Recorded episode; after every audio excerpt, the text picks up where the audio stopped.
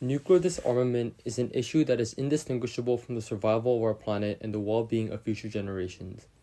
In a world that refuses to give up nuclear weapons, despite the constant injustices or humanitarian issues it creates, we must engage in global cooperation and the ultimate elimination of these destructive arsenals. The Treaty on the Prohibition of Nuclear Weapons stands as a beacon of hope in the fight for a world free from the threat of nuclear annihilation. The agreement to outlaw these weapons of mass destruction promotes a collective commitment to building a safer, more secure world for all. It emphasizes the moral and humanitarian imperative to end the era of nuclear weapons, recognizing the catastrophic consequences that such weaponry can unleash upon humanity.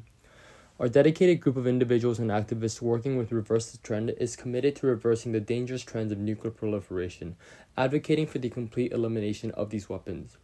Our tireless efforts to raise awareness, engage policymakers, and mobilize public support are instrumental in pushing the agenda for nuclear disarmament to the forefront of global consciousness.